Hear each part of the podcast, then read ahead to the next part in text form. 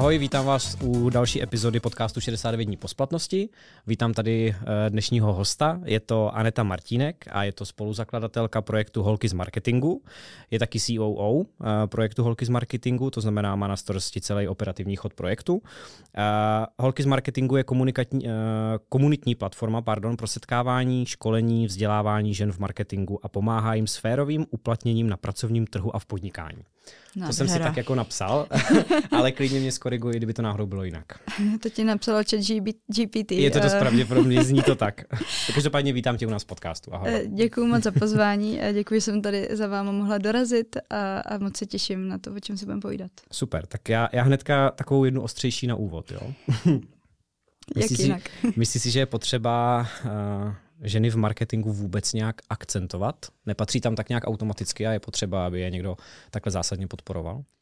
Oni tam patří. A to, kam ta společnost je tolik nebere a nepozvává, je na podia konferencí, na mm-hmm. vyšší pozice, do bordu, do těch debat u kolatých stolů, kde se rozhoduje. A to je důvod, proč i vznikla komunita Holex z marketingu, protože ono, když se podíváš do toho marketingu, tak tam těch žen je strašně málo. Mm-hmm. Ale jsou na, na těch juniorních pozicích, na těch accountských pozicích, ale CMO už tolikrát to není. Strašně moc si chtěla říct, ne? Nebo strašně málo? Uh, strašně moc na těch, jo, jo, tak, strašně ano. moc na těch, na těch mm-hmm. juniorních pozicích, na těch nižších mhm. pozicích, mm-hmm. ale když jdeš vejš, tak uh, tam už je moc nenajdeš, moc uh, je tam nepotkáváš.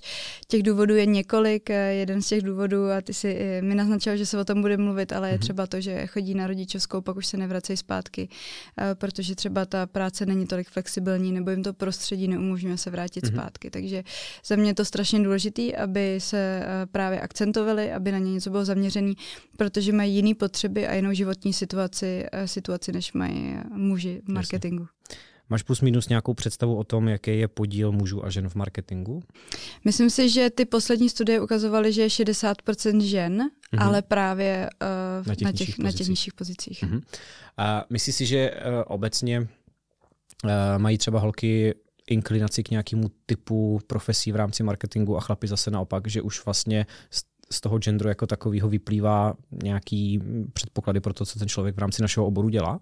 Myslím si, že tam jsou takové jako uh, mírné tendence. Není to až tolik uh, genderově jako nevyvážený, jako je třeba IT. Tam, mm-hmm. tam je to jasný, mm-hmm. že mhm. tam prostě fakt je velká převaha těch mužů. Uh, tady vlastně i ženy jsou uh, holky, které dělají analytiku, dělají data, dělají mm-hmm. výkon, i když by si třeba řekl, že to je spíš uh, v rámci těch mužů, mm-hmm. uh, ale není to tak. Mm-hmm. Naopak my vidíme, že jsou fakt hrozně dobrý na buše zkušený holky, který dělají PPCčka, dělají je fakt na, řekla bych, fakt jako globální úrovni a není, už to tam není tolik. Možná tam je nějaká tendence, že třeba holky dělají víc kopy, dělají social media, mm-hmm. a možná je to nějaká inklinace k eh, oborům nebo k brandům, typům firem, že třeba, eh, já nevím, L'Oreal, asi mm-hmm. uvidíš většinu, eh, většinu holek v rámci mm-hmm. toho týmu, takže spíš tady tím způsobem.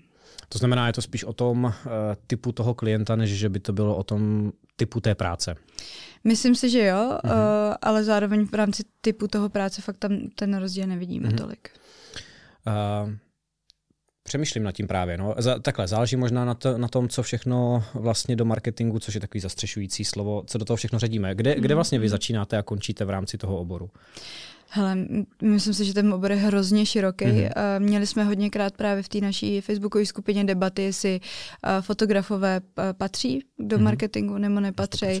Myslím si, že 100% mm-hmm. patří. Mm-hmm. Patří tam lidi, kteří dělají strategii, copy, UX, výkon, brand, fakt jako ta škála je obrovská. Mm-hmm. Co ten development? Ten už je takový, to je taková jako mužská dominanta, ne, bych řekl. My ho tam máme, mm-hmm. protože to prostě spolu musí fungovat. Když to spolu nefunguje, tak, tak, to, tak to nejde. Takže eh, okrajově ho tam máme, i ten development. A zeptám se blbě, opravdu jako takový ten hardkorový development složitější, eh, fakt je to něco, kde ty holky vůbec chtějí pracovat? Já si myslím, že jo. Zrovna v pondělí jsme měli eh, snídani s naší sousedskou uh, firmou uh, v rámci našich kanceláří mm-hmm. a tam vlastně byly dvě holky na developmentu. Mm-hmm. A myslíš, že ten poměr tam je jako třeba nevím, dvě holky z deseti lidí. Ale zrovna v tomhle tom ty čísla nemám, mm-hmm. a, mhm. protože jsme to, je to něco okrajového, co do toho bereme, ale fakt jako konkrétní čísla vůbec nemám. Mění se to nějak zásadně teďka v čase? Že by to třeba před pěti lety bylo, nebo před covidem třeba bylo úplně jinak, než je to dnes? Mění se to, je to i z toho důvodu, že v rámci covidu vlastně ta poptávka po marketérech, který dělají hlavně online, stoupla o 33%. Mm-hmm. A to je obrovský číslo, to znamená, že se nalilo strašně moc lidí do toho marketingu a lidi, kteří tam předtím nebyli, rekvalifikovali se uh, už jenom třeba skrze náš program Juniorní akademie, který mm-hmm. slouží jako rekvalifikace do marketingu, tak vlastně tím programem prošlo přes 600 holek. Tak to jsou mm-hmm. holky, které předtím z velké většiny v marketingu nedělali a my jsme do toho oboru dostali, takže mění mm-hmm. se to. Je to třeba tak, že pro ty lidi nebo pro ty holky to není vlastně first choice a není to něco, co by dělali hnedka po, po škole, ale mm-hmm. možná je to něco, jo, jo. co absolvují právě po nějaké rekvalifikaci. Je to ten obor, do, do kterého oni se dostávají třeba později po nějaké jiné zkušenosti? Jo, ale je tam hodně případů toho, že když jsou menší firmy, tak většinou nemají vyloženě marketéra mm-hmm. samostatného.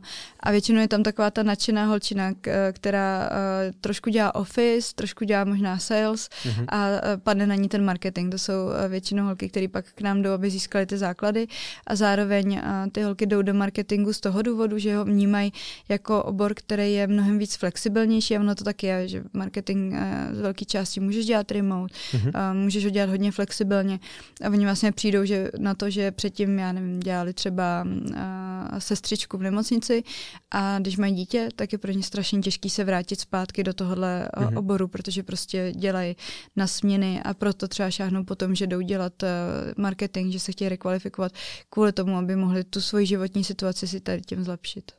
Já právě nad tím přemýšlím, jestli náhodou není marketing vlastně tak trochu nejjednodušší oblast, kterou byste si mohli vybrat na takovýhle typ projektu. Jestli prostě nejsou nějaký odvětví, kde by možná podpora žen v tom odvětví byla daleko důležitější nebo složitější a tím pádem logicky by měla třeba nějaký jako větší dopad na tu společnost. Určitě těch organizací je hodně. Uh-huh. Holky z marketingu vznikly v roce 2014. Uh-huh. Mhm. To znamená, že v té době uh, to bylo to odvětví, uh-huh. kde bylo potřeba tu pomoc. Tu pomoc vnímáme doteď. Není to o tom, že už bychom neměli co dělat a jenom jsme si vymýšleli naší platformu. Ale zároveň tady máš přesně Čekitas, který jsou uh-huh. založeny na IT. Jsou holky v právu, který se zaměřují na právničky, který mají zase úplně jinou, uh, jinou situaci situaci a jiný kontext. A vzhledem k tomu, že Pavlína, která tenkrát tu skupinu zakládala, byla v marketingu, já si myslím, že tenkrát byla marketingová ředitelka Zutu v té době, jestli si to mhm. dobře pamatuju. Uh-huh. Já mám background marketingu, tak to je jako velmi logický, že vlastně seš v tom oboru, eh, ve kterém eh, víš, jak to funguje a znáš ty potřeby. Jak ten projekt vlastně začal? To byla facebooková skupina na začátku jenom? Ale, Pavlína v roce 2014 založila tady tu facebookovou skupinu uh-huh. na nějaké jako naštvání toho, že když šla na konferenci, tak si mysleli, že je hosteska, uh-huh. a, takže to je takový jako long story short. Uh-huh. No a přidala tam prostě pár holek z marketingu, začalo to růst a v roce 2017 jsem se k ní přidala já a moje eh, kolegyně Luce Audi, což jsme vlastně tři eh, spoluzakladatelky. A tak nějak jsme to eh, nejdřív dělali po večerech, ve svém volném čase bylo to spíš jenom něco, že jsme vnímali tu komunitu a bylo to strašně super se potkat s jinýma marketačkama. A v roce 2019 jsme zakládali zapsaný spolek, mm-hmm. 2021 jsme zakládali firmu a vlastně ty poslední dva roky budujeme na tom, že vlastně v současné chvíli jsme největší vzdělávací platforma v Čechách Čechách na marketing. Mm-hmm. My se k tomu projektu jako takovému ještě dostaneme. Já ještě pár uh, věcí ohledně toho genderu jako takového, protože kolem toho se konec konců asi bude ten rozhovor točit. Asi se možná kolem toho točí celý tvůj profesní život posledních deset let. Nebo od, roku, ty jsi říkal od roku 2017, takže, mm-hmm. takže šest, ale eh, je to, je to tak, že to já takhle vnímám, protože třeba jsem zvenku, ale ve skutečnosti vlastně holky z marketingu vůbec nejsou o genderu a je to úplně o něčem jiným? My ten gender řešíme až druhotně. A mhm. my vlastně, co děláme, je, že dáváme nataženou ruku těm holkám, který chtějí to nějakým způsobem změnit a chtějí se posouvat. Holky z marketingu už dávno nejsou jenom pro holky. Mm-hmm. Máme... Existují kluci z marketingu? Neexistují, mm-hmm. ale zároveň naše programy jsou otevřený i pro kluky. My máme už studenty, máme alumni v rámci té komunity. Lektoři a mentoři mm-hmm. jsou i kluci, takže vlastně to v tomhle je to otevřený. Málo kdo to vnímá, že vlastně je to otevřený, ale fakt ty kluci mm-hmm. tam jako můžou. Mm-hmm. Nebudeme jim to zakazovat. Blbej název tím pádem, protože já bych, mně to přijde, jak kdybych měl jít na jogu, já vím, že jako můžu, ale mm-hmm. prostě tam budu jediný. A to je v pořádku. My to tak máme a víme, že to tak je a, mm-hmm. a to je jeden z důvodů, proč máme podnikání, protože si to můžeme dělat po svém. Takže je to třeba tak, že uh, vlastně ta akcentace těch holek v tom je něco, co vzniklo na začátku, byl to mm-hmm. ten první impuls, ale dneska už je to prostě všeobecná vzdělávací platforma pro všechny? Je to vzdělávací platforma pro všechny s tím, že ten akcent na ty holky tam zůstává, protože my třeba v rámci našich programů, tak holky, které jsou v těžké životní situaci, si můžou zažádat o stipendia a mají ty programy zadarmo. Mm-hmm. Jsou to holky samoživitelky, 50 plus, nebo prostě jakákoliv těžká finanční situace, takže vlastně mají u nás tu podporu, protože přesně to jsou holky, které zůstanou doma se dvěma dětma, nemůžou se vrátit zpátky do práce, ale zároveň nevědějí, co mají dělat, potřebují mm-hmm. si vydělat a takovéhle holky jsou úplně jako skvělý případ k tomu, že si můžou udělat tu rekvalifikaci, můžou mít dva, tři klienty, i když třeba bydlejí mimo Prahu, můžou dělat pro pražský klienty za pražské hodinovky a díky mm-hmm. tomu mají, uh, můžou pracovat míň za lepší peníze a mít dobrou kvalitu života. Super. Možná mě napadá v souvislosti s tím, uh, jaký jsou vlastně potřeby holek a kluků. Je to tak, že vlastně každý, každý má ty potřeby jiný a proto je vlastně pro ty holky tohleto skvělý projekt právě z těch důvodů, o kterých jste teďka mluvila? Hmm. Ale ty potřeby holek jsou jiný. Prostě oni uh, řeší třeba sebevědomí, řeší to, jak vyjednávat o peníze, protože hmm. uh, neumí vyjednávat o ty peníze, neumí se o ně říct.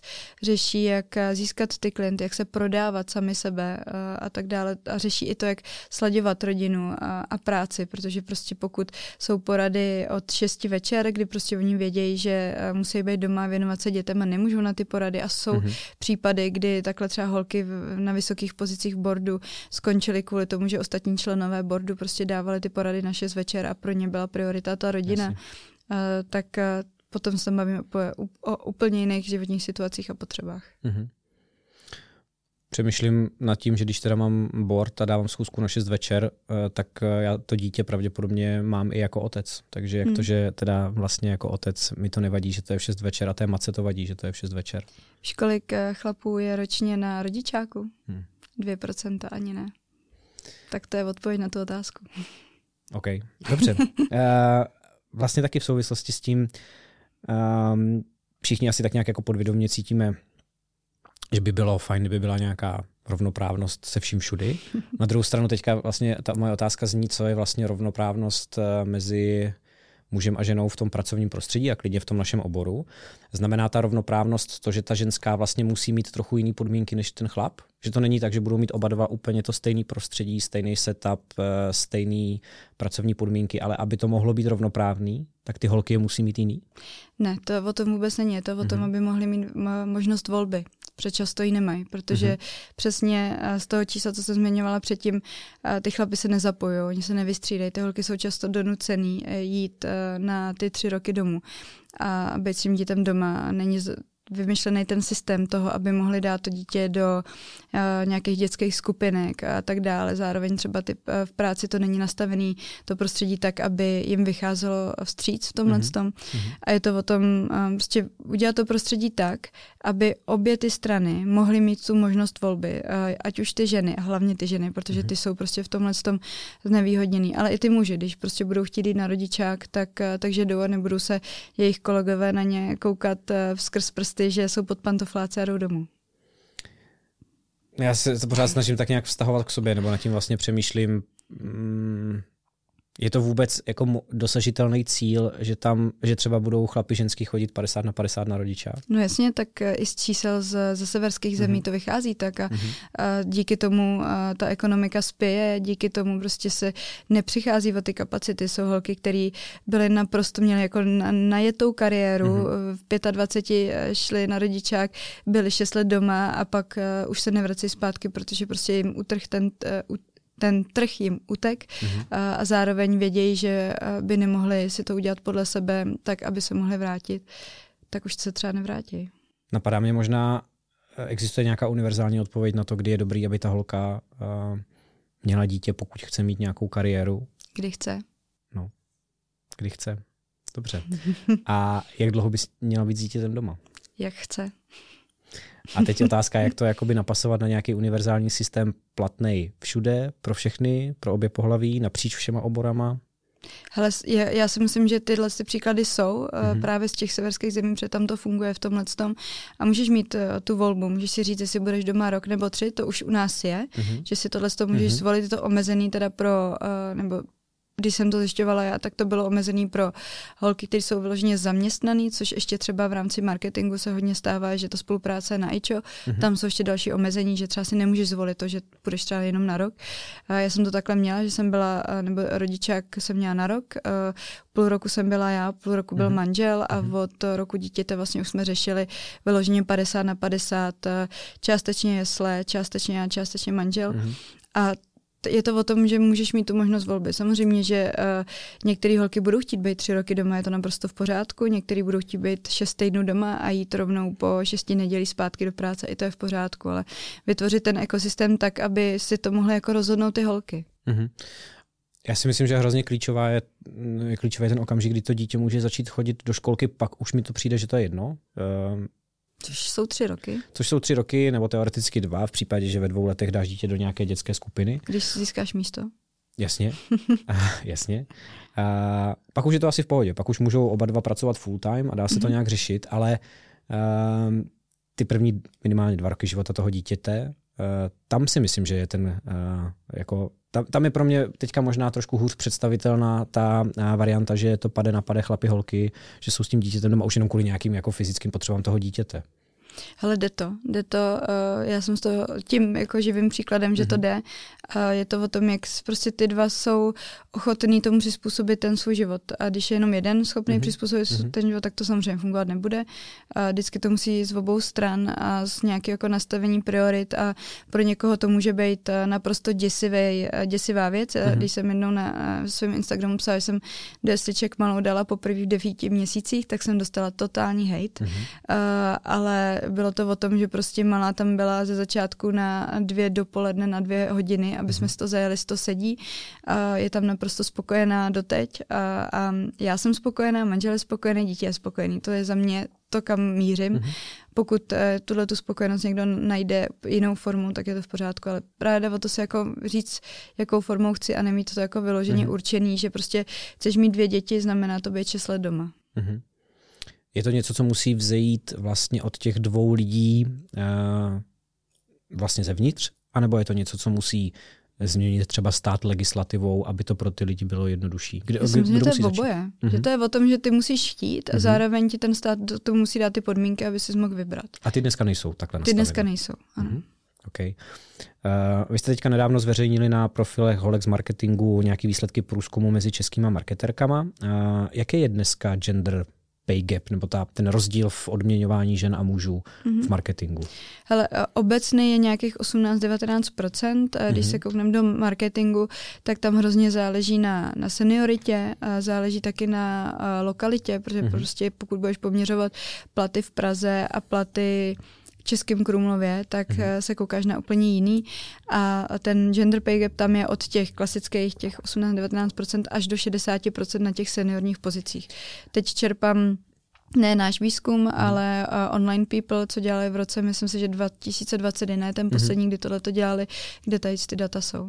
A gender, gap, uh, gender pay gap 18% znamená, že holka za stejnou práci na stejné pozici dostane o 18% méně peněz než chlap, anebo to znamená, ano. že ženský obecně v marketingu eh, vydělávají o 18% méně, protože právě dělají na těch juniorních pozicích. Je to na té stejné pozici. Na té stejné pozici. Mm-hmm. Mm-hmm. Takže vlastně je to ve finále ještě horší, protože dělají na těch juniorních pozicích. Takže bys vlastně, ty ženský v marketingu jsou obecně v nějaké sumě odměňování výrazně méně než muži, protože muži se dostanou výš. Přesně tak. Proč to tak je? Proč se ženský uh, nedostávají nahoru těma seniorníma pozicemi. Je to zase čistě jenom o rodině a dítěti? Je to jeden z těch faktorů, mm-hmm. který ale tam to zásadní roli mm-hmm. má, eh, protože přesně o čem jsme bavili, já už to nebudu opakovat, protože to jsme se tom Jasně, za no. to. Takže to je jedna věc a pak jsou nějaké jako vyjednávací schopnosti mm-hmm. a vlastně to, jakým způsobem ty holky se mě prodávat, protože prostě nemají tam uh, takovou dravost, uh, hodně se uh, zaměřují na to, že chtějí dokládat ty výsledky, zároveň když si jdou říct o peníze, tak třeba si neřeknou o tolik mm-hmm. a fakt těch jako faktorů je tam strašně moc, je to hodně historický, vím si, že uh, volební právo je tady nějakých 100 let, tak mm-hmm Sakra. jako je to smutný, no. Já jenom se, já se vlastně snažím přijít na to, jestli, uh, jestli je to o tom, že holky mají nějaký uh, predispozice nebo jiný vidění světa než kluci uh, a z toho plyne spousta věcí, anebo je to o, to, že, o tom, že ženský mají dítě a to dítě jim tam prostě udělá nějakou tlustou čáru, často i nepřekonatelnou, nebo blbě mm, překonatelnou, nebo brzdu, nebo je to vrátí zpátky a točí se to kolem toho dítěte. A jestli právě to, že třeba některý ženský si řeknou, nebudu mít dítě, nebo ho vla- potom nemají vlastně možná i logicky, protože uh, tak nějak to furt jenom oddalovali, oddalovali a najednou už to třeba nejde. Hmm. Tak jestli je to o tom dítěti, anebo je to i právě o nějakých osobnostních povahových vlastnostech, kterým víc inklinují. Je to ta historie, je to to, jak je nastavená hmm. ta společnost, eh, jaký stereotypy tady jsou zažitý. Eh, my si v naší bublině možná myslíme, že už nejsou, ale oni jsou neskutečným způsobem hmm. propraný tou společností. Stačí jít na ty, na ty vesnice, na, na, do těch regionů, kde prostě uh, to takhle furt funguje a pak jako přesně pochopíš, proč, proč je to tak zažitý. No. Jak moc jsou holky z marketingu pražský, brněnský, ostravský projekt. Uh, vidíte vy i na ty menší města a je to nějaký téma, který hmm. řešíte? Uh, my jsme uh, nejenom z Čech uh, a ze Slovenska, ale fakt z celého světa. Nám se hmm. asi připojují holky, který důležité je, že mluví česky, protože máme ty programy v, Čechách, v češtině, ale fakt se nám připojují z celého světa. Zrovna teď jsme spouštěli v neděli akademii, kde máme holčinu, holčinu z Polska, a druhou z Bratislavy. Hmm. Máme, je tam převaha té Prahy, to určitě, ono hmm. to vychází logicky, protože tam prostě je ta, ta kumulace těch lidí největší, Jasně. ale zástupci tam jsou přesně z Brna, dneska máme eh, brněnský meetup, eh, Holek z marketingu. Eh, měli jsme historicky i rozdělené skupiny na kraje, mm-hmm. že vlastně byl holky z marketingu Brno, holky z marketingu Praha, mm-hmm. středočeský kraj, plzeňský kraj, takže jsme to měli rozdělený. To dávalo smysl v době před covidem, protože jsme se snažili hodně jezdit do těch regionů, ale mm-hmm. covid to proměnil v tomhle tom, že vlastně když jsme šli do onlineu, tak v tuhle tu chvíli je nejjednodušší forma, jak se těmhle holkám dostat právě tím onlinem a v tu chvíli nepotřebuješ už mít pak to rozdělené na ty kraje. Mm-hmm. Takže tam jsme to slaďovali do jedné skupiny. Jak jsi mluvila o, o tom, aby si holky byly schopny vyjednat třeba nějaké zajímavější podmínky, tak mm-hmm. myslím si, že to hodně souvisí se sebevědomím. Eh, je to vlastně něco, na co vy se soustředíte a myslíš si, že eh, holky v českém marketingu mají nízký se, sebevědomí obecně? Myslím si, že mají nižší, než muži marketingu. Mm-hmm. Nemysl, ne, nechci tvrdit, že je nízký uh, úplně, protože už vidíme, že ty holky se fakt jako začínají mnohem více sebe postavovat, uh, začínají brát ten život do svých rukou a tak dále. Mm-hmm. A to je tendence celkově, to není jenom u nás marketingu. Ale furt je tam nějaký rozdíl v tomhle. Mm-hmm. Když se trošku posuneme z té problematiky muži versus ženy a dostaneme se k holkám z marketingu jako takovým, uh, umíš říct, kolik dnes ta komunita má členů? Kolik vás je?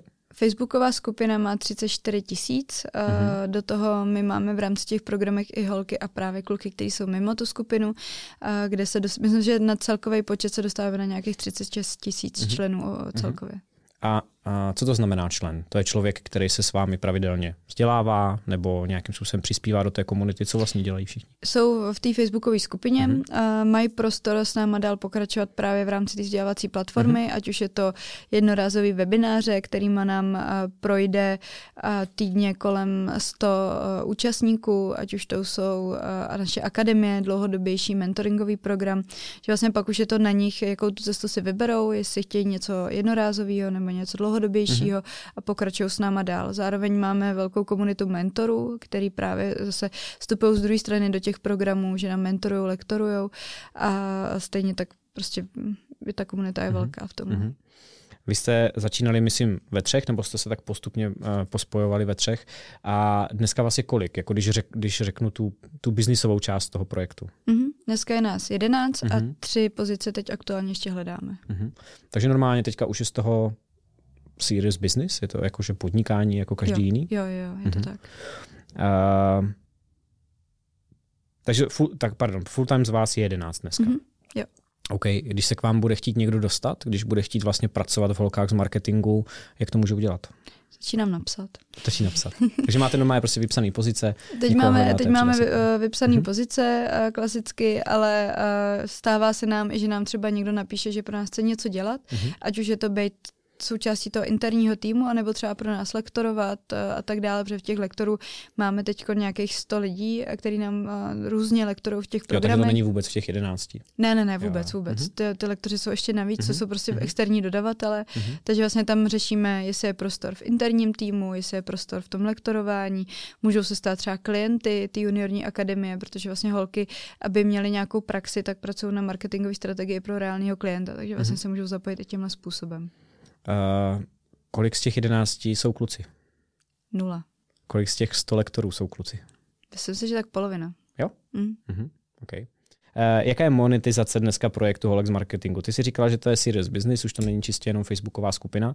To znamená, na čem, z čeho vy žijete? Nebo jste neziskovka třeba? Nebo uh, my máme i neziskovku, máme uh-huh. i firmu i neziskovku. Uh-huh. Neziskovka se stará o ty stipendia, to je přesně ta pomoc. A ta firma vlastně dělá to revenue na těch účastnických poplatcích, protože vlastně, uh-huh. když chceš něco studovat, platíš si za to a to je to, z čeho vlastně ta platforma žije. Takže dneska 100% vašeho příjmu je ze vzdělávání. Přesně tak. Máte třeba nějaký zásadní plány do budoucna, že byste to mohlo nějak rozšířit?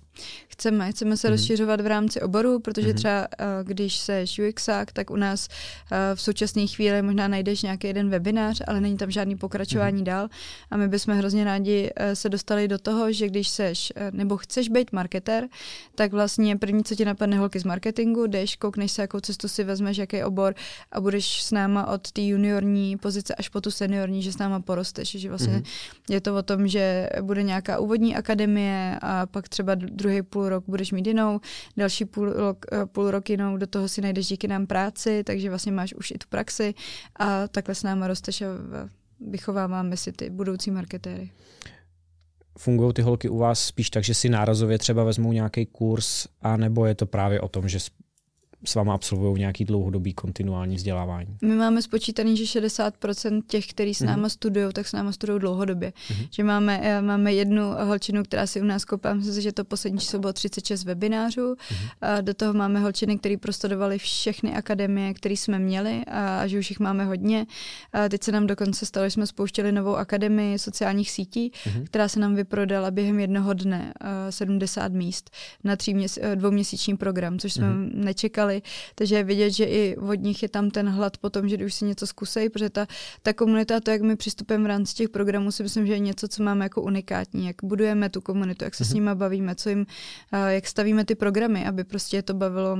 Máme fakt hrozně hezký, hezkou míru těch, kteří to dokončí, že vlastně 90% jak fakt to jako dokončí, mhm. dostávají mm-hmm. certifikát, tak vlastně pak chtějí být součástí toho. Uh, říkáš certifikát, má to vzdělání nechci říct to škaredě jako nějakou váhu, nebo má to prostě třeba eh, aspekty nějakého rekvalifikačního kurzu, že to opravdu je nějakým způsobem legitimní, leg, legálně zakotvený, takže eh, je to oficiální vzdělání? Bude. A mm-hmm. na tom teď pracujeme, na ta rekvalifikace nebo akreditace mm-hmm. není tak uh, jednoduchá mm-hmm. věc.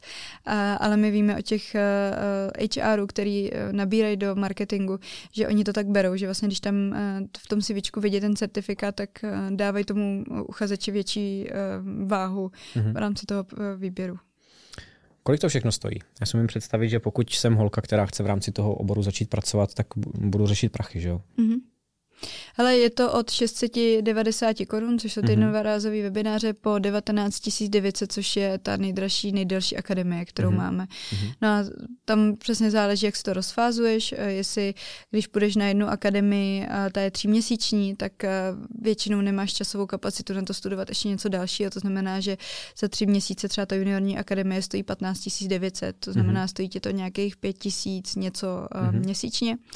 No a pokud na to přesně nemáš ty peníze, tak mm-hmm. tam jsou ty stipendia. Tam pak přichází na scénu ta neziskovka, kde ty si můžeš zažádat o stipendium, ať už sleva 25%, 50, 75 i 100. Záleží, mm-hmm. uh, co si ty holky můžou dovolit a necháváme to na nich rozhodnout, jestli si to můžou dovolit uh, zaplatit půlku, anebo chtějí opravdu 100% stipendium. A to funguje jak? Kdo to platí? Uh, na základě čeho to ty lidi dostávají? Um, tam je uh, formulář, přes který se hlásají, mm-hmm. nahrávají video uh, ze svýma dů, eh, ty důvody, které mm-hmm. tam dávají. Mm-hmm. My to posuzujeme a není tam něco, že bychom chtěli, uh, aby nám dokázali uh, mm-hmm. výpis bankovního účtu a tak dále. My tam máme dost velkou důvěru v rámci tohodle. No a to, to, kdo to platí, je pak právě ta, ta firma a holky z marketingu, že to vlastně mm-hmm. funguje společně. Takže vy, vy vlastně děláte nějaký donate těm lidem, který si vyberete. Jo. Přemýšleli jste v tomto směru někdy o nějakým crowdfundingu, že, byste, že by se lidi mohli podílet na vzdělávání? Jo, přemýšleli, je to věc, nad, ně, nad kterou debatujeme a mhm. chtěli bychom do budoucna něco takového rozjet, ale spíše to teď v rámci uh, nějaký strategie, jak vlastně jo. do toho půjdeme. Umím se představit takový Kickstarter, že si vybereš holku s nějakým příběhem a vlastně ji podpoříš v rámci toho vzdělání. Teďka přemýšlím nad tím, že uh, kolik, jestli se dá říct, jako jaký je poměr těch lidí, kteří s marketingem mají nějaké zkušenosti a chtějí se třeba dovzdělat mm-hmm. a jaký poměr je těch lidí, kteří přichází úplně mimo náš svět a začínají úplně od nuly a případně jak se s těma dvěma skupinama pracuje, nebo hlavně s tou druhou teda. Nemám přesný číslo, uh-huh. uh, ale myslím si, že to tak polovina lidí přichází úplně mimo uh-huh. svět, uh, prostě přesně jiný profese, jiný uh-huh. obory. A polovina je, že třeba už něco uh, málo vědějí, ale potřebují třeba upevnit ty základy a tady ty vlastně uh, procházejí to juniorní akademii, to je takový jako start. Uh-huh. My je díky těm třem měsícím dáme na nějakou úroveň, do nějakého slovníku, vědí, uh-huh. jaký pojmy používat, uh-huh. mají ten základ, který potřebují a pak vlastně je to na nich kam dál pokračovat, už je to brandová akademie, když se chtějí věnovat víc brandu, mm-hmm. výkonnostní, když jdou do výkonu, ty sociální sítě, co jsme teď spustili, pak už je to vlastně na nich. Uh, podílejí se na tom vůbec nějak a pokud ano, tak jak moc uh, externí firmy, že by vám uh, vlastně říkali, jaká je jejich potřeba, jaký lidi hledají, co posuzují při náboru a podobně? Mm-hmm. My vedeme tu debatu s těma mhm. firmama mm-hmm. a třeba výkonnostní akademie vznikla tak, že nám firmy říkali, my chceme hajrovat lidi do výkonu a lidi mhm. nejsou. Mm-hmm. Tak my mm-hmm. jsme dali na základě toho dohromady této výkonnostní akademie. Stejně tak eh, ta akademie sociálních sítí je nějaká potřeba trhu zase. A my hodně posloucháme tu komunitu a ptáme se, co chtějí a co třeba potřebují a na základě toho stavíme ty produ- eh, produkty jako takový. Že, takže mm-hmm. ono to fakt reaguje na ten trh. Mm-hmm. Uh... Jaký je tvůj názor na formální vzdělávání v rámci našeho oboru? To znamená nějaký akademický vzdělání. Budu studovat nějakou vysokou školu a myslíš si, že to, co děláte vy, je k tomu substitut na stejné úrovni, nebo že formální vzdělávání vlastně ve finále ti nedá zdaleka tolik, kolik ti dá takhle specifický kurz třeba. No je to hodně odlišný, že formální mm-hmm. vzdělání prostě je jinak postavený mm-hmm. a neučíš se jenom marketing, neučíš mm-hmm. se, nebo klikat kampaně se možná eh, tam neučíš vůbec eh, v rámci těch vysokých škol.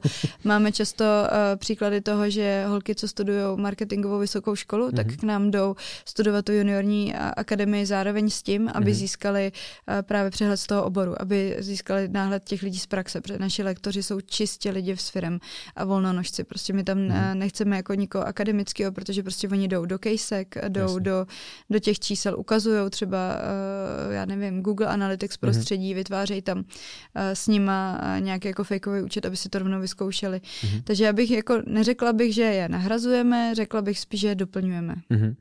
Uh, není to vlastně hrozná škoda. Není to něco, co by se na těch vejškách mělo učit. Je to škoda, akorát, že tam prostě to, to jak je to postavený mm-hmm. a mhm. to je proč přesně uh, my řešíme akreditaci, ale je to hrozně zdlouhavý systém, protože to, jak to akredituješ, tak vlastně musíš tomu dát nějakou formu, která se nemění po mhm. každý. Mm-hmm. A my v rámci těch našich akademií děláme to, že po každém běhu my ji změníme mm-hmm. podle zpětní vazby těch studentek, že vlastně oni nám řeknou, uh, tohle bylo super, tady to nám přijde, že bychom chtěli ještě přidat. Jo, teďkon aféra s TikTokem, tak mm-hmm. prostě my na to reagujeme tak, že třeba to školení teď nevypíšem, protože mm-hmm. prostě ta uh, atmosféra ve společnosti je taková, jaká je. A my jsme hodně flexibilní, marketing mm. je flexibilní, to se mění prostě každý No to jsem chtěl říct, ono to tak jako pravděpodobně bude vždycky. Uh, ty si úplně na začátku, když jsem tě představoval, zmínila chat GTP, tak to možná jako změní práci nám všem a možná mm. to spoustu z nás tu práci, uh, o tu práci i připraví. Uh, takže pra, pra je otázka, jestli vůbec se dá marketing někdy na vysoké škole smysluplně učit, protože ona nemá samozřejmě takovouhle reakční schopnost. Nemá, nemá. Přemýšleli jste někdy o nějakým kolabu s nějakou vysokou školou a je to vůbec možný, nebo dá se něco takového udělat? Ale zatím jsme nic takového neřešili, mm-hmm. protože uh, já fakt to beru tak, že my jsme jako doplněk toho. Mm-hmm. A studentky jsou zároveň holky, které si nás můžou zažádat právě o to stipendium, protože mm-hmm. uh, hodně uh, marketingových škol je ve většině soukromých, takže tam možná tam třeba mají nějaký způsob, mm-hmm. jak líp jako reagovat na ten trh, ale my opravdu v tom, jak se ten marketing jako rychle a mění se to, je to stejně na týden, tak uh, my na to reagujeme a myslím si, že ta akreditace je u nás zkušenost možná v nějakém základu, ale vždycky to bude o tom, že ještě ty další věci budeme doplňovat, protože mm-hmm. to prostě se ti změní během jednoho dne. Mm-hmm. Takže hele, teďka úplně upřímně, když bys měla poradit středoškolačce, holce na Gimplu, která chce v rámci marketingu pracovat nebo podnikat, mm-hmm. má se prostě vykaslat na vysokou školu a jít si udělat kurz s váma nebo vlastně s kýmkoliv jiným nějaký komerčně dostupný kurz a bude to pro ní přínosnější, rychlejší, kratší, méně stresu a dá jí to daleko víc? Myslím si, že má jít na vysokou mhm. školu, mm-hmm. do toho se kouknout na to, co máme my, mm-hmm. aby se přesně dostala do toho, co je aktuální a, a zároveň i získala nějakou praxi a šla do toho oboru jako pracovat, ať už nějakou brigádu a tak dále. Přijde mi, že tohle jako složení všeho mm-hmm. ti dá úplně jiný background, protože prostě marketing potřebuješ ty základy, které jsou neměný. Prostě mm-hmm. kotler je kotler, jako mm-hmm. to prostě je bible marketéru a my, i my teď prostě v kanceláři ho máme a vracíme mm-hmm. se k němu. Mm-hmm. A tady ty základy my ale v těch kurzech ne, takhle jako dohloubky nejdem, mm-hmm. protože tam je nějaký základ, ale pak přesně řešíme prostě PPCčka a tak dále. Jo, oni taky tyhle ty základy ale nejdou ani na vejšce, nebo aspoň na té, na které jsem to studoval já, tak jsme to, ten, ten marketingový obor, já jsem byl na ekonomice, mm-hmm. což si myslím asi, že je první volba každého člověka, který chce dělat v marketingu a zároveň chce studovat vysokou školu a můžeme se bavit o tom, jestli to dává smysl nebo ne. Každopádně jsem byl na ekonomce, měli jsme tam marketingové obory, bylo to k ničemu. Mm, já jsem, byla, já jsem studovala marketingovou komunikaci mm-hmm. a vlastně toho Kotlera jsme tam měli, řešili mm-hmm. jsme na marketingový mix a tak dále. A to si myslím, že jsou základy, které jsou jako super. Zároveň mm-hmm. věška není jenom o tom, co tě učí na hodinách. Je to i nějaká jako, přesně první komunik- komunita, do které se Jasně. dostáváš. Můžeš se dostat do, do toho oboru, poznat ty učitele, uh, být trošku jako v jiný, uh, v jiný fázi života zase. Přijde mi, že to jako dává smysl dohromady. Jo, určitě neříkám, že vysoká škola nedává smysl, to v žádném případě. Mě to naučilo strašně moc věcí. Jedna z těch věcí věcí je, že si musíš hledat sama informace, mm-hmm. že si musíš sednout, že musíš, mm. že život je nefér. A to jsou takové jako měkké věci, které si na té škole získáš, mm. ale uh, tu každodenní praxi uh, v rámci marketingu asi spíš ne. Konec ne, konců, já když, no. já když mám pohovory a máme teďka poslední dobou relativně často, tak vlastně já vůbec to neřeším. Jakoby, hmm. když se díváš na ten životopis a má ho člověk seřazený chronologicky, tak uh, to vzdělávání vlastně to tak jenom rychle přeletíš okem, první pozice a pak tě zajímají poslední dvě práce a ptáš se na to, co jo, ten člověk jo. dělal. S tím naprosto souhlasím. Uh, v marketingu to není o tom, jakou si vystudoval školu, hmm. ale je to o tom, jakou máš praxi, jaký si dělal klienty, jaký ukážeš kejsky, hmm. že si na nich pracoval. Ale to, to znamená, že tam je škola možná tak jako pro ty, pro ty lidi je to důležitý, hmm. ne pro tu práci, ale myslím si, že to formuje tu jejich osobnost, mm-hmm. že to je jako nějaká důležitá součást toho vývoje. Souhlas. Uh, vy jste dělali hodně dlouho remote, teďka jsem se koukal na LinkedInu, jste měli příspěvek o tom, že jste v HubHubu. Mm-hmm. Takže jste se přesunuli. Už zase nejste. My jsme v Hababu mm-hmm. byli uh, od března 2021. Když jsme mm-hmm. založili SROčko, tak mm-hmm. jsme právě si s tím první smlouvou, kterou jsme podepsali, tak byly kan, uh, vlastně uh, sdílený stoly v Hababu. Mm-hmm. A teď od 1. února jsme se přestěhovali do vlastních kanceláří v Karlíně v Praze. Tak, dobře. Každopádně otázka zní, uh, fyzický ofisy jsou must a už vás to nebavilo na remotu? My jsme zjistili, že mnohem líp fungujeme, když jsme offline. A mm-hmm. zároveň ale náš tým má kdykoliv možnost home officeu a být remote. Mm-hmm. Je to jejich volba. Mm-hmm. Ale zároveň v rámci té rychlosti a to, jak my fungujeme v rámci té naší firmní kultury, protože my jsme hodně postavení na tom, že zodpovědnost je na každý holčině v týmu. A hodně my nehlídáme, jestli mají, jestli jsou od 9 do 5 v práci a tak dále. Myslím si, že v rámci zrovna třeba marketingu tohle jako běžnější praxe už, že je to trošku jako volnější, že se trošku trošku rozvolně ta firmní kultura. Pokud neprodáváš hodiny. Ano. Což zase v marketingu spousta z nás, nebo minimálně v tom agenturním prostředí, hodiny prodává. Mm-hmm. Jo? Takže pro mě samozřejmě je, je zásadní, jestli ten člověk udělá těch 8-7 hodin denně. Mm. My to máme nastavené tak, že jdeme prostě po té na, po odvedené práci. Prostě mm-hmm. víme, že, mm-hmm. že to je hotovo. A vlastně uh, nejdřív jsme byli hlavně remote, uh, pak vlastně čím se rozšiřoval ten tým, tak jsme zjistili, že sami uh, mnohem víc chodíme do těch, do, do těch kanceláří uh, a chceme, chceme se tam potkávat, takže mm-hmm. vlastně proto ten náš další krok byl, že jsme si našli vlastní kanceláře, kde to prostředí je celý naše, uh, jsou větší, vejdeme se tam. Mm-hmm.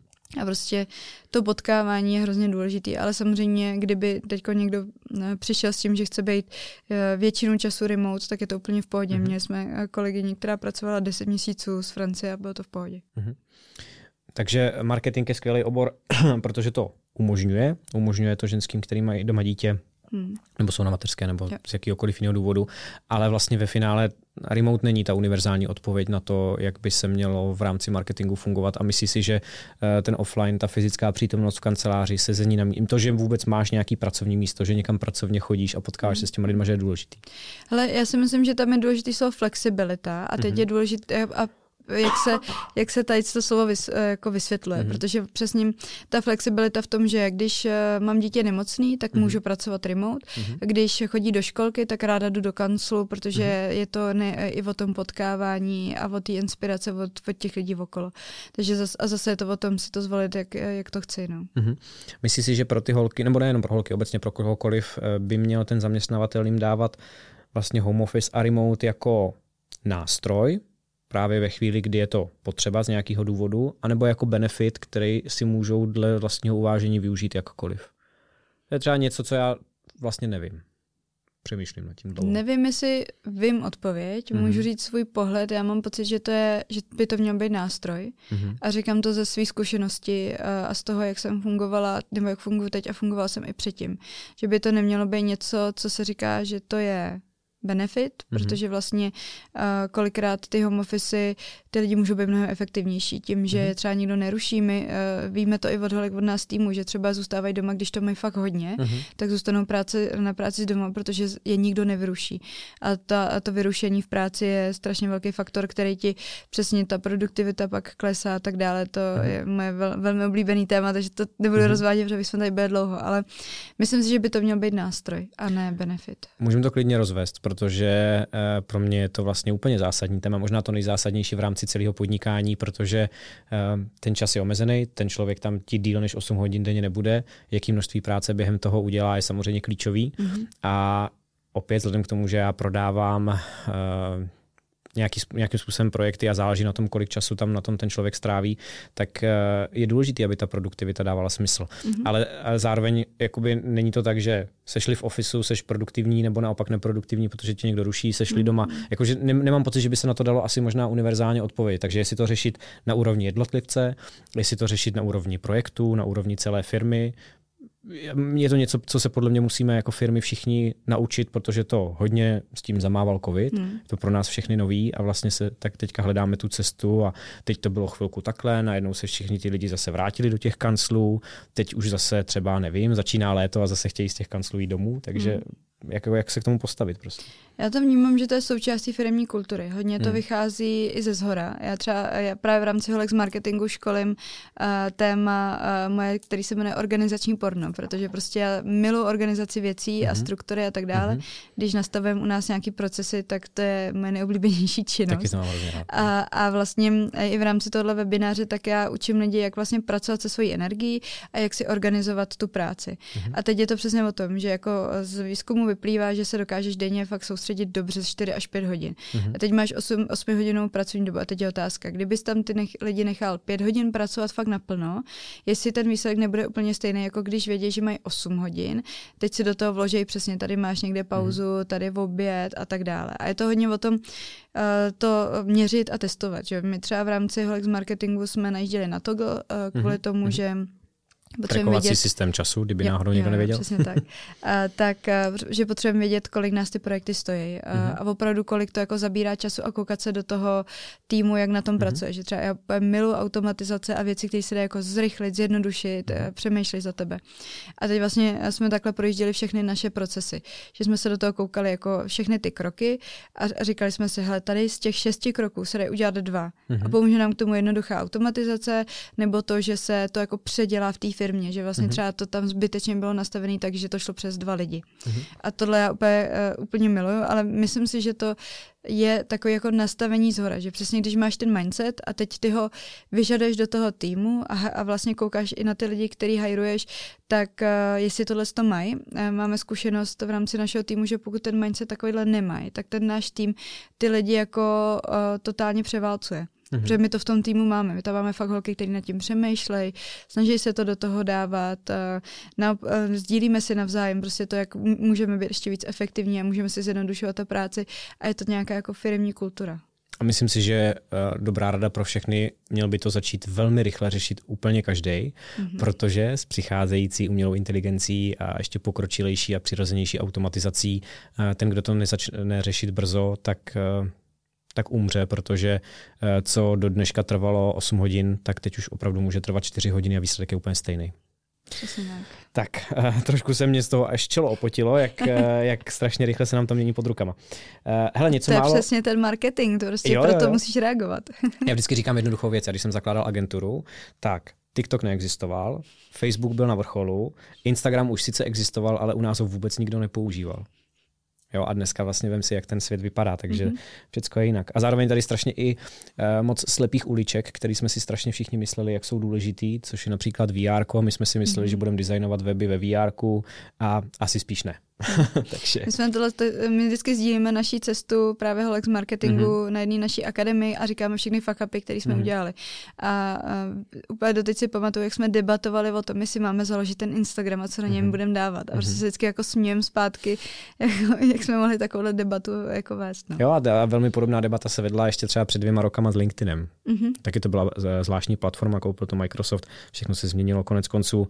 Eh, jeden z rozhovorů je tady se Sergejem, kdybyste toho náhodou někdo neslyšeli, tak si můžete pustit rozhovor o LinkedInu. Uh, něco málo z osobního života, jestli to nevadí, uh, protože ty jsi vlastně taky holka z marketingu. Ty jsi jako sama sobě cílovkou. Uh, to znamená, vedla tě nějaká třeba negativní osobní zkušenost k tomu, že ses do toho projektu připojila? Tak jak jsi to říkala s tou Pavlínou a s tou hosteskou? Mě nevedla negativní zkušenost, naopak mi všichni říkali, že proč v té skupině ještě nejsem. A to mm-hmm. tenkrát, já jsem se přidávala, když tam bylo třeba 2000 holek, takže mm-hmm. to mhm. bylo fakt jako mm-hmm. malinký.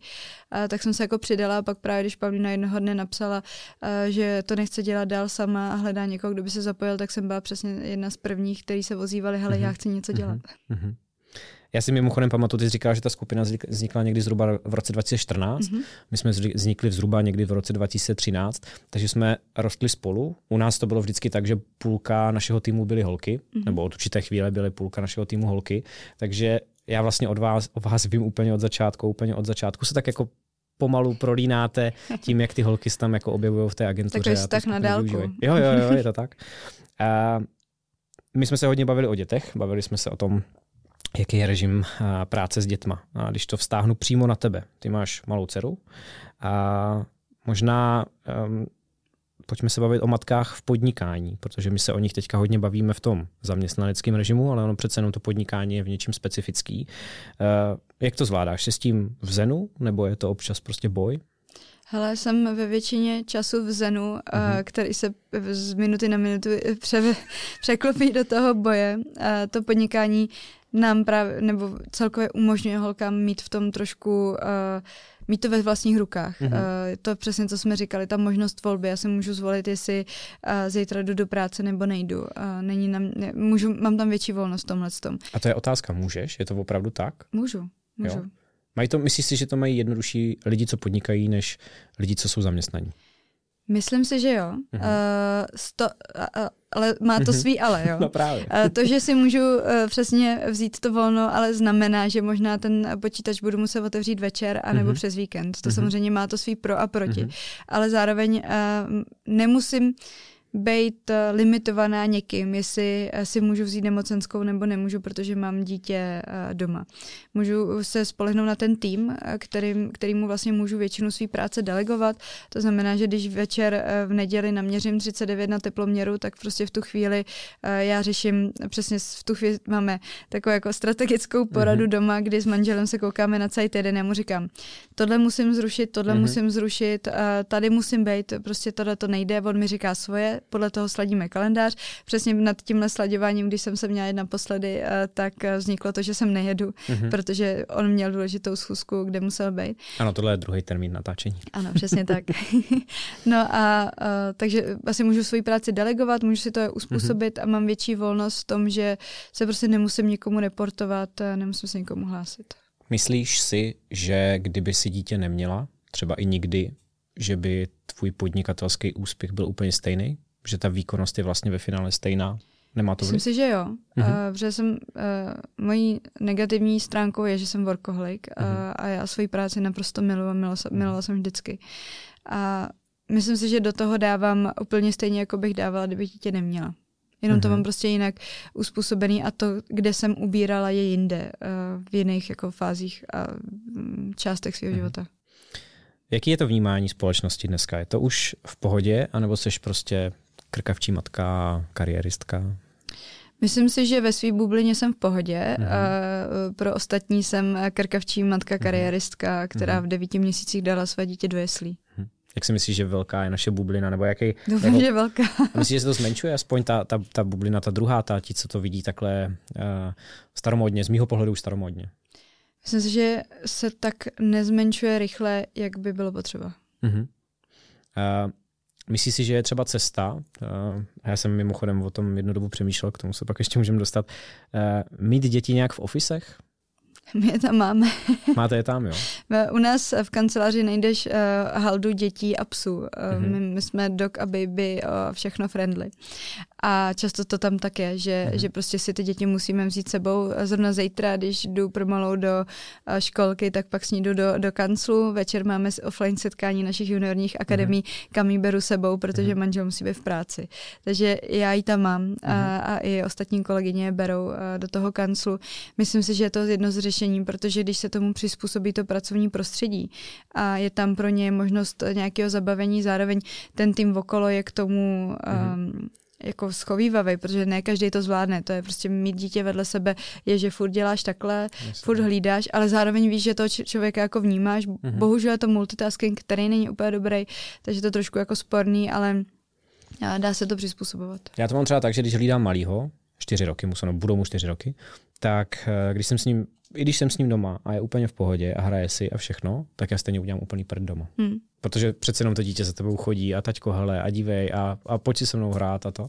Tak vlastně já s ním ten čas strávím jako rád a, a strávím ho poměrně často, ale už nejsem tak naivní, že bych si myslel, já dneska zůstanu doma s ním a udělám stejné množství práce, jako když s ním nejsem. Hmm. To prostě ono hrozně záleží i na, tý, na typu té práce. To znamená, hmm. že když máš nějakou schůzku, kde něco řešíte, tak se to dá zvládnout, hmm. protože přesně pokud řešíš maily, tak hmm. prostě je to něco úplně jiného. Jo? Jako velice často mu takhle vykukuje hlava na těch videokolech, protože se kouká s kým svým telefonu. No. my na to jsme úplně zvyklí, na tohle, jo, jo. že přesně ty, ty děti na těch kolech jsou tak už to potom uh, chápu ten uh, home office a remote u vás, jestli máte děcka v kanclu, tak to musí být velký, velmi rušivý element, bych řekl. Ale teď je vlastně otázka, jo? Uh, jestli by náhodou ten zaměstnavatel uh, neměl na to čím dál víc myslet a jestli by i ty firmy neměly měnit svoje prostředí k tomu, aby to bylo vlastně přirozenější. Já si myslím, že jo, že to jako, hmm. proto se opouští od pojmu work-life balance a hmm. říká se work-life blend, protože už se to jako neodděluje. Hmm. Je to mhm. prostě provázaný, že přesně si na chvíli uh, vezmeš to dítě uh, sebou do práce a tak dále. Hmm. Samozřejmě u nás nejsou pořád ti děti, hmm. je, to, je to přesně nějaká jako krizová varianta, když prostě je máme vyzvednout dřív nebo takhle. Není to o tom, že každý den jsou v kanclu, hmm. ale zároveň uh, pokud tam jsou, tak uh, se snažíme to přizpůsobit. A je hodně firm už těch větších, který hmm. mají třeba přesně ty firmní školy, školky mm-hmm. nebo uh, třeba hraděj uh, chůvu na hlídání. Mně to přijde hrozně jako skvělý, že jdou tomu naproti. Mm-hmm. Ne vždycky to jde, ne u všech povolání to jde. Mě Jasně. hrozně potěšila uh, naše doktorka, když jsem šla s malou na kontrolu, tak ona tam měla svoje dvě děti v té ordinaci, mm-hmm. protože asi měly jarní prázdniny. Mm-hmm. A přišlo mi to naprosto dokonalý, jakože to je prostě to je život, jako prostě mají jarňáky, ona prostě nemůže si vzít dovolenou, tak se to jde jako prostě skloubí a, a je, je to život. No. Ty firmní školky, a nejenom v těch největších firmách, tak já třeba chápu, že to asi třeba bude ve Škodovce a v, podobných, v podobně velkých jako korporátech, ale možná už i v těch středních nebo větších malých, tak ty firmní školky mi fakt dávají smysl uh, už jenom proto, že uh, ty místa pro děcka v těch školkách nejsou. A hmm, to uh, tohle je možná řešení. I kdyby to mělo znamenat, že uh, se všichni, všechny, všech těch deset matek v té firmě složí na, na, tu, na tu jednu paní, která se tam mm. o ty děti bude starat třeba. Ale hlavně ono teď už i uh, třeba uh, jsou dotace na dětské skupiny. Mm-hmm. Uh, existuje uh, takový jako spolek 100 skupin, který si řekli, že založí, myslím si, že do roku 2020 pět, mm-hmm. jestli si dobře pamatuju, 100 dětských skupin a u mě právě i firemní školky, protože mm-hmm. ono to je hrozná administrativa, tam je strašně moc jako věcí, které musíš splňovat, aby se to mohl založit. to možná ale tím... hrozně jednoduše. je, je, to, je to trošku složitější, ale Aha. oni s tím pomůžou. To znamená, mm-hmm. že té firmě odpadnou takový ty vstupní náklady a problémy s tím, že to musí vymyslet a zorganizovat a prokousat se tou administrativou a zároveň na to můžeš dostat dotace. Takže vlastně těm firmám je pro ně je to jako strategický se do toho pustit. Mm-hmm. A nestratí ty talenty, který pak jdou na ten rodičák. Mm-hmm. Mám tady ještě jednu poslední otázku a obsahuje uh, to slovní spojení, který před chvilkou vyvrátila, uh, protože to zní, co pro tebe znamená work-life balance. Já se na to ptám každého tak dobře, tak work-life blend. Mm-hmm. A uh, mně totiž přijde, že ty hodně řešíš uh, nějaký vlastní well-being. Já jsem si v rámci té přípravy projel tvůj Instagram a všechny profily. Uh, máš uh, brýle proti modrému světlu, Myslím si, že máš na prostě Oura Ring, jestli ano. to vidím správně. Myslím si, že to hodně řešíš, tak by mě to zajímalo. Jaký je tvůj přístup k tomu? Jak je to pro tebe důležitý? Řeším to hodně a mm-hmm. řeším to o to víc od té doby, co mám malou. Mm-hmm. Uh, protože s dítětem moje energie šla brutálně dolů. Já jsem mm-hmm. před uh, porodem uh, cvičila tak čtyřikrát, pětkrát týdně. Běhala mm-hmm. jsem extrémní překážkový běhy. Mm-hmm. Uh, od té doby, co mám malou, jsem byla běhat tak možná třikrát a vůbec mm-hmm. nemám energii na to. A přesně to, že fokus štěpím do práce a do, uh, do rodiny, mm-hmm. tak mě už nezbývá čas na, na ty věci okolo. To znamená, že já fakt jako uh, řeším hodně, jak jim, uh, jak mm-hmm. spím, uh, jak mm-hmm. se pohybuju, hodně si to měřím uh, a experimentuju s různýma věcma. Já jsem velký nadšenec do biohackingu, takže v tomhle tom fakt mm-hmm. jako si jedu všechny ty systémy a, a zkouším, co je pro mě nejlepší, abych dobře fungovala, protože prostě já tě, ten čas mám omezený a už to není tak, že můžu být v práci 12 hodin, když zrovna ne, nemám produktivní den. Já fakt mám 6 hodin v práci, který musím být extrémně produktivní, pak jdu pro malou a začíná novej, prostě, kde potřebuji novou energii mm-hmm. až do 8 hodin, než jí dám spát a pak mm-hmm. přesně ještě uh, následují další věci, tak prostě řeším hodně svoje, uh, to, jak funguji, jakou mám energii a pozoruju to tělo tak, aby fungovalo fakt co nejlíp. Mně trošku přijde, že už nám z toho začíná malinko hrabat, protože uh, děláme uh, hodně věcí v práci a čím dál víc, ten tlak na ten výkon je čím dál větší. Už jenom za těch deset let, co já něco, jako co já pracuju, tak je to strašně vidět, jak se to posunulo. Teďka do toho ještě zdravě si vář, ideálně doma, ideálně z nějakých super potravin, pak jdeš spát a trekuj si to, protože prostě z toho budeš něco vyhodnocovat. Uh, díváš se na televizi, ale bacha, to je zlo, musí si nasadit oranžový brýle a vypadáš jak idiot na sedačce. jako je, že jestli už si ten život uh, už jako to nehrotíme moc a ne, nekomplikujeme si to strašně. Ale já to beru jako cestu k tomu, že mám jednodušší život. Mm-hmm. Uh, že přes, přesně jsi zmínil, uh, jak si vařit jídlo a tak mm-hmm. dále.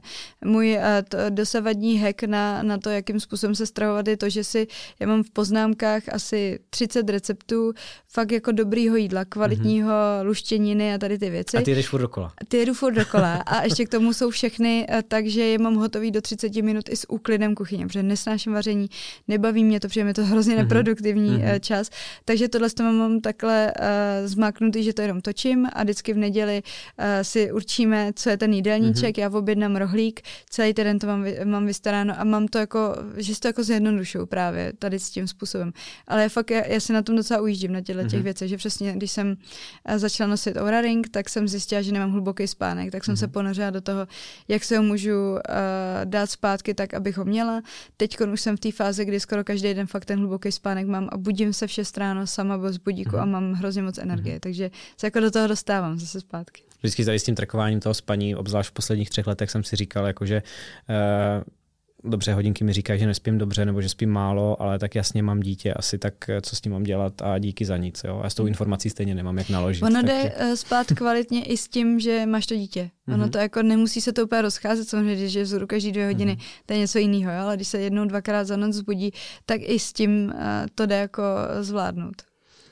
Jak vidíš svoji nějakou kariérní budoucnost? Jsou holky z marketingu něco, u čeho chceš být možná navždy nebo velmi, velmi dlouho, anebo uh, se třeba ta tvoje pozice nějak zásadně postupem času mění?